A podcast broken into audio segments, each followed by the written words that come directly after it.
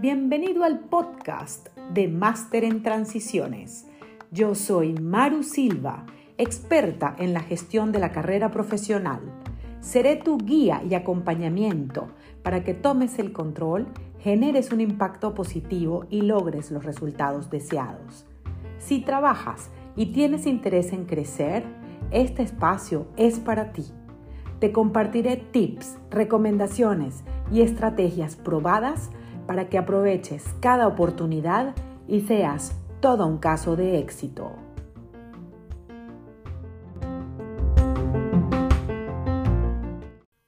Hola, hola. Qué gusto estar con ustedes nuevamente con un episodio más, con tips para que se puedan manejar mejor en el trabajo. Y en esta oportunidad les quiero contar que la verdad es que ha sido toda una odisea grabar este episodio, que mi idea es que sea bastante corto, pero me ha pasado de todo para tratar de grabarlo. Estaba ayer en mi casa tratando de hacerlo y de repente se activó la alarma de incendio durísimo. Luego traté de hacerlo nuevamente y empezó a sonar el teléfono, o sea, uno de los celulares con una alarma. Bueno, dije, no es el momento, lo hago luego. Traté de hacerlo hoy y justo cuando llegué al lugar, em, porque no lo podía hacer en mi casa, empezaron unos niñitos a gritar. Bueno, entonces espero que lo puedan escuchar bien. Estoy haciendo mi mayor esfuerzo.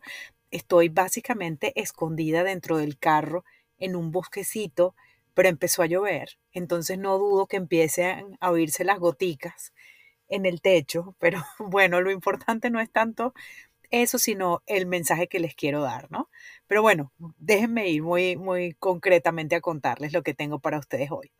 Y es, lo que quiero hablar es sobre el tiempo de recuperación, que es algo que me he puesto a estudiar y que he visto bastante, que tienen en común los atletas de alto rendimiento y también las personas que tienen carreras exitosas.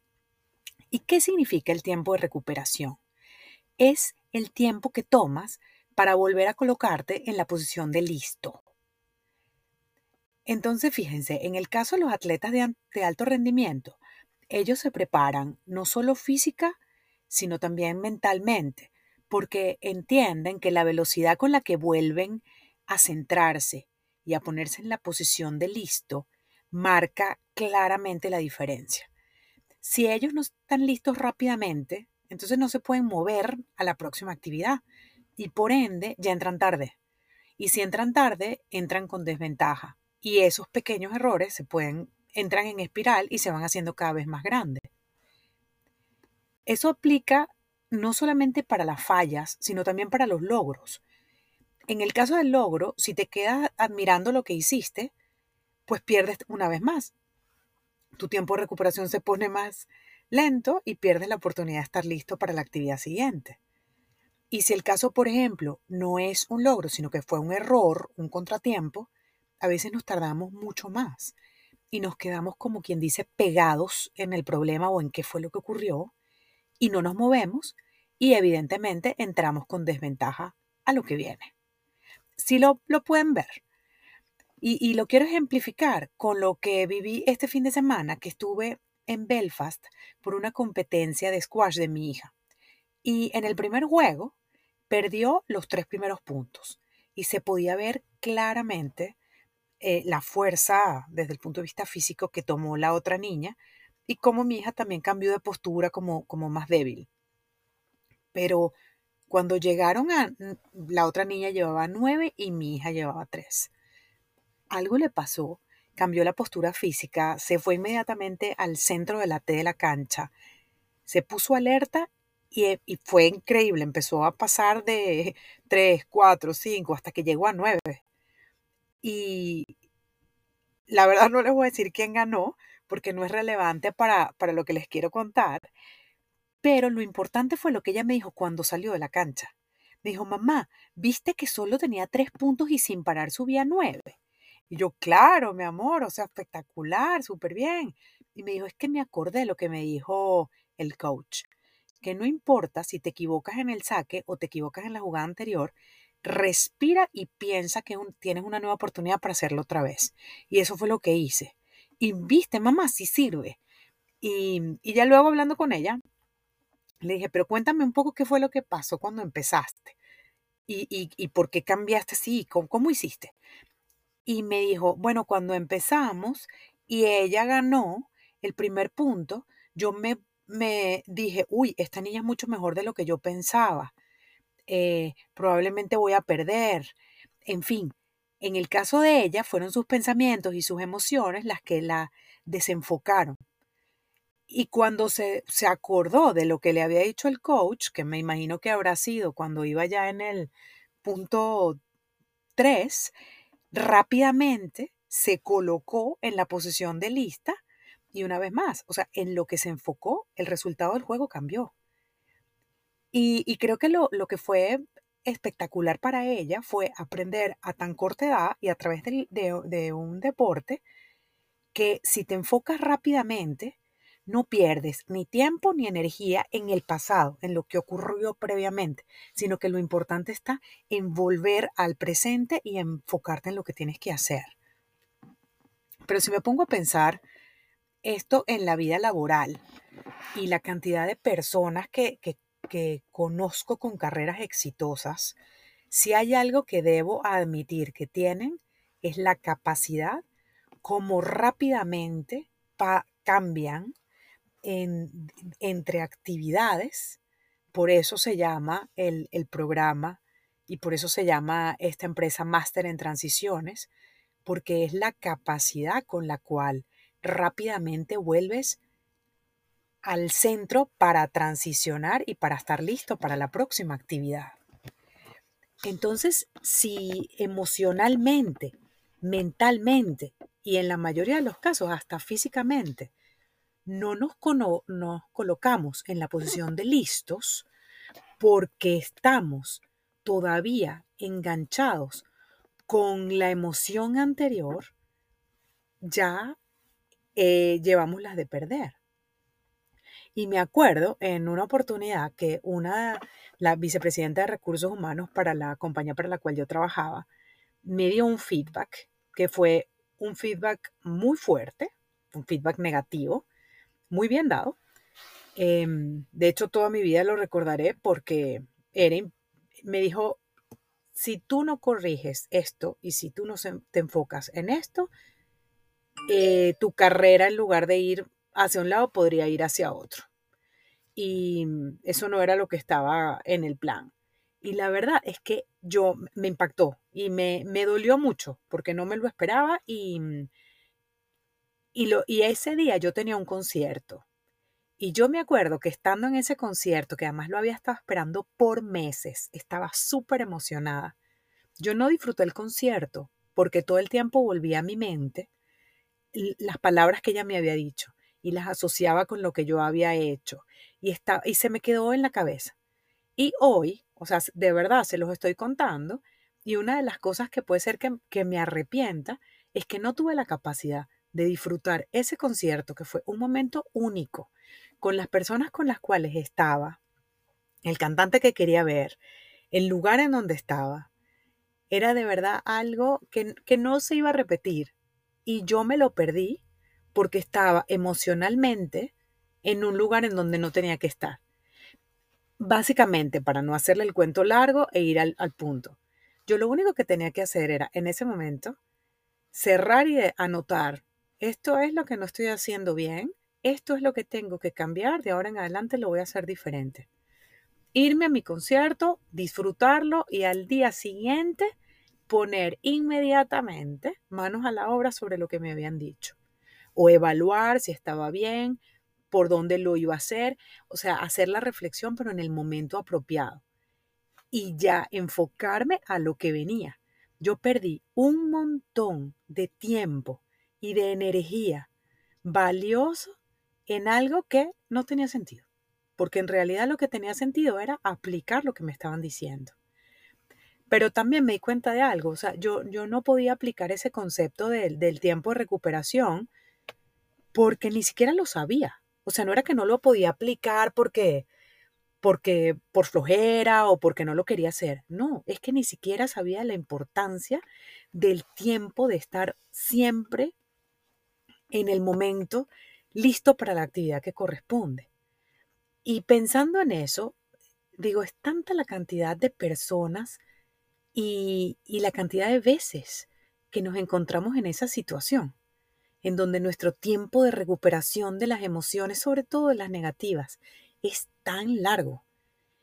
Y la verdad es que la gente exitosa, en cualquiera de los, de, los ámbitos, ¿no? Bien sea en el ámbito laboral, en el ámbito deportivo, si nos vamos al área, al, al arte, los artistas o los bailarines cuando están en escena, todo el mundo rápidamente, o sea, la gente que llega lejos es porque rápidamente se pone en el centro y vuelve a la actividad siguiente, pero en segundos.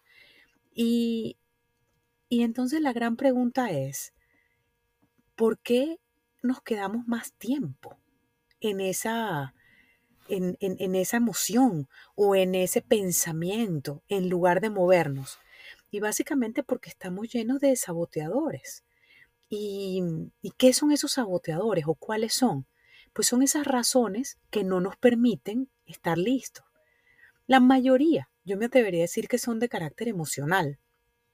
Y uno de los que se me ocurre rápidamente es el complejo de víctima.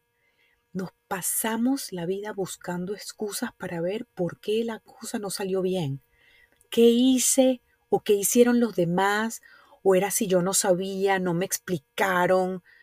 Eh, o yo no tenía ni idea, alguien tenía que lo comentado, no me dieron el entrenamiento correcto, la otra persona me es muy difícil.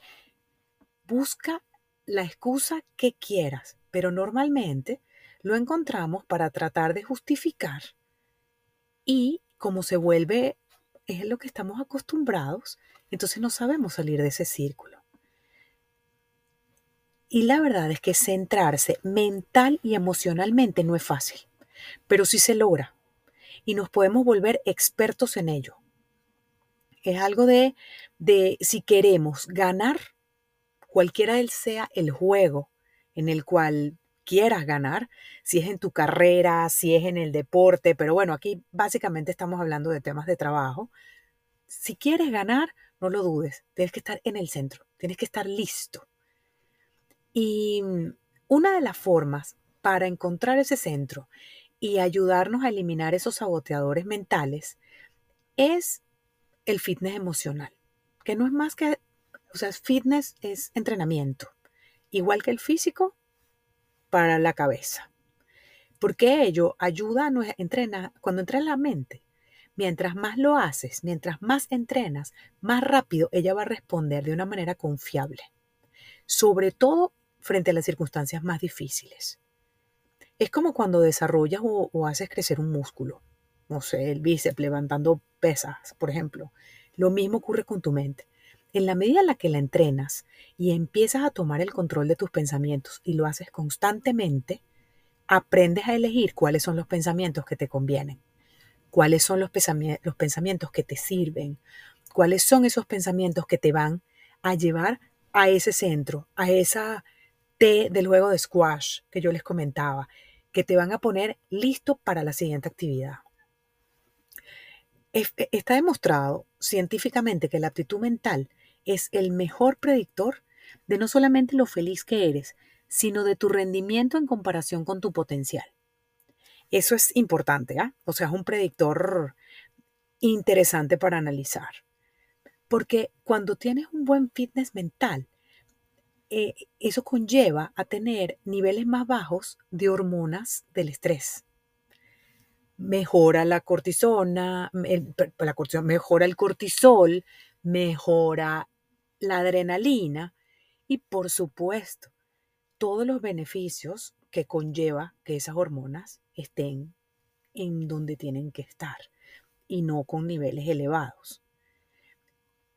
Tu calidad de vida va a mejorar si te pones en mejor condición para que no te dé lo que dicen en inglés un burnout, cuando uno queda como que se quema, que se agota de, de tanto estrés, de tanto esfuerzo, porque mejora tu capacidad para el tiempo de respuesta, porque cuando tus niveles de cortisol están más abajo y cuando el estrés baja, entonces puedes accesar mentalmente a partes del cerebro en donde está la creatividad, puedes accesar a, la memoria, puedes, todo eso se bloquea cuando estás bajo estrés.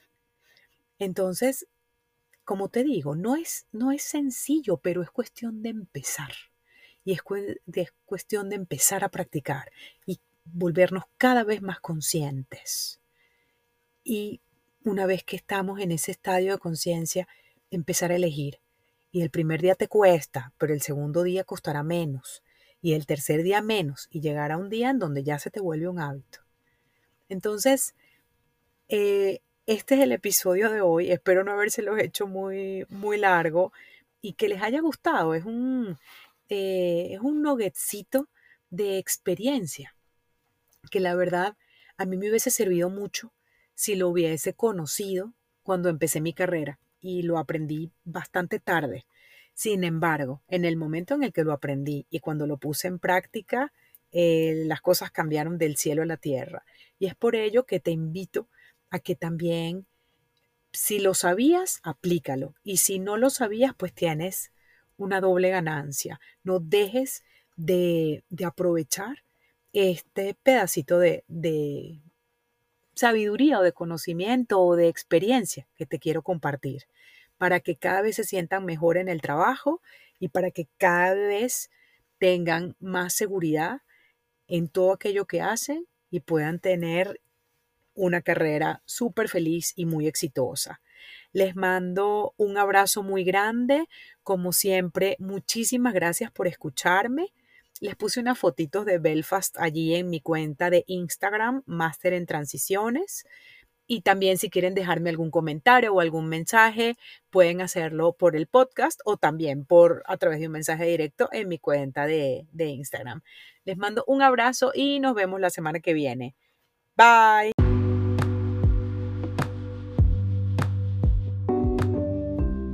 Manejar tu carrera es mucho más fácil de lo que piensas. Solo necesitas un método que te permita separar los malos hábitos y enfocarte en crecer profesional y personalmente. Aprende aquí una perspectiva distinta para que puedas decidir lo que es mejor para ti en términos profesionales. Suelta los miedos, cree en ti, cambia lo que no funciona y disfruta de tu carrera y de tu vida.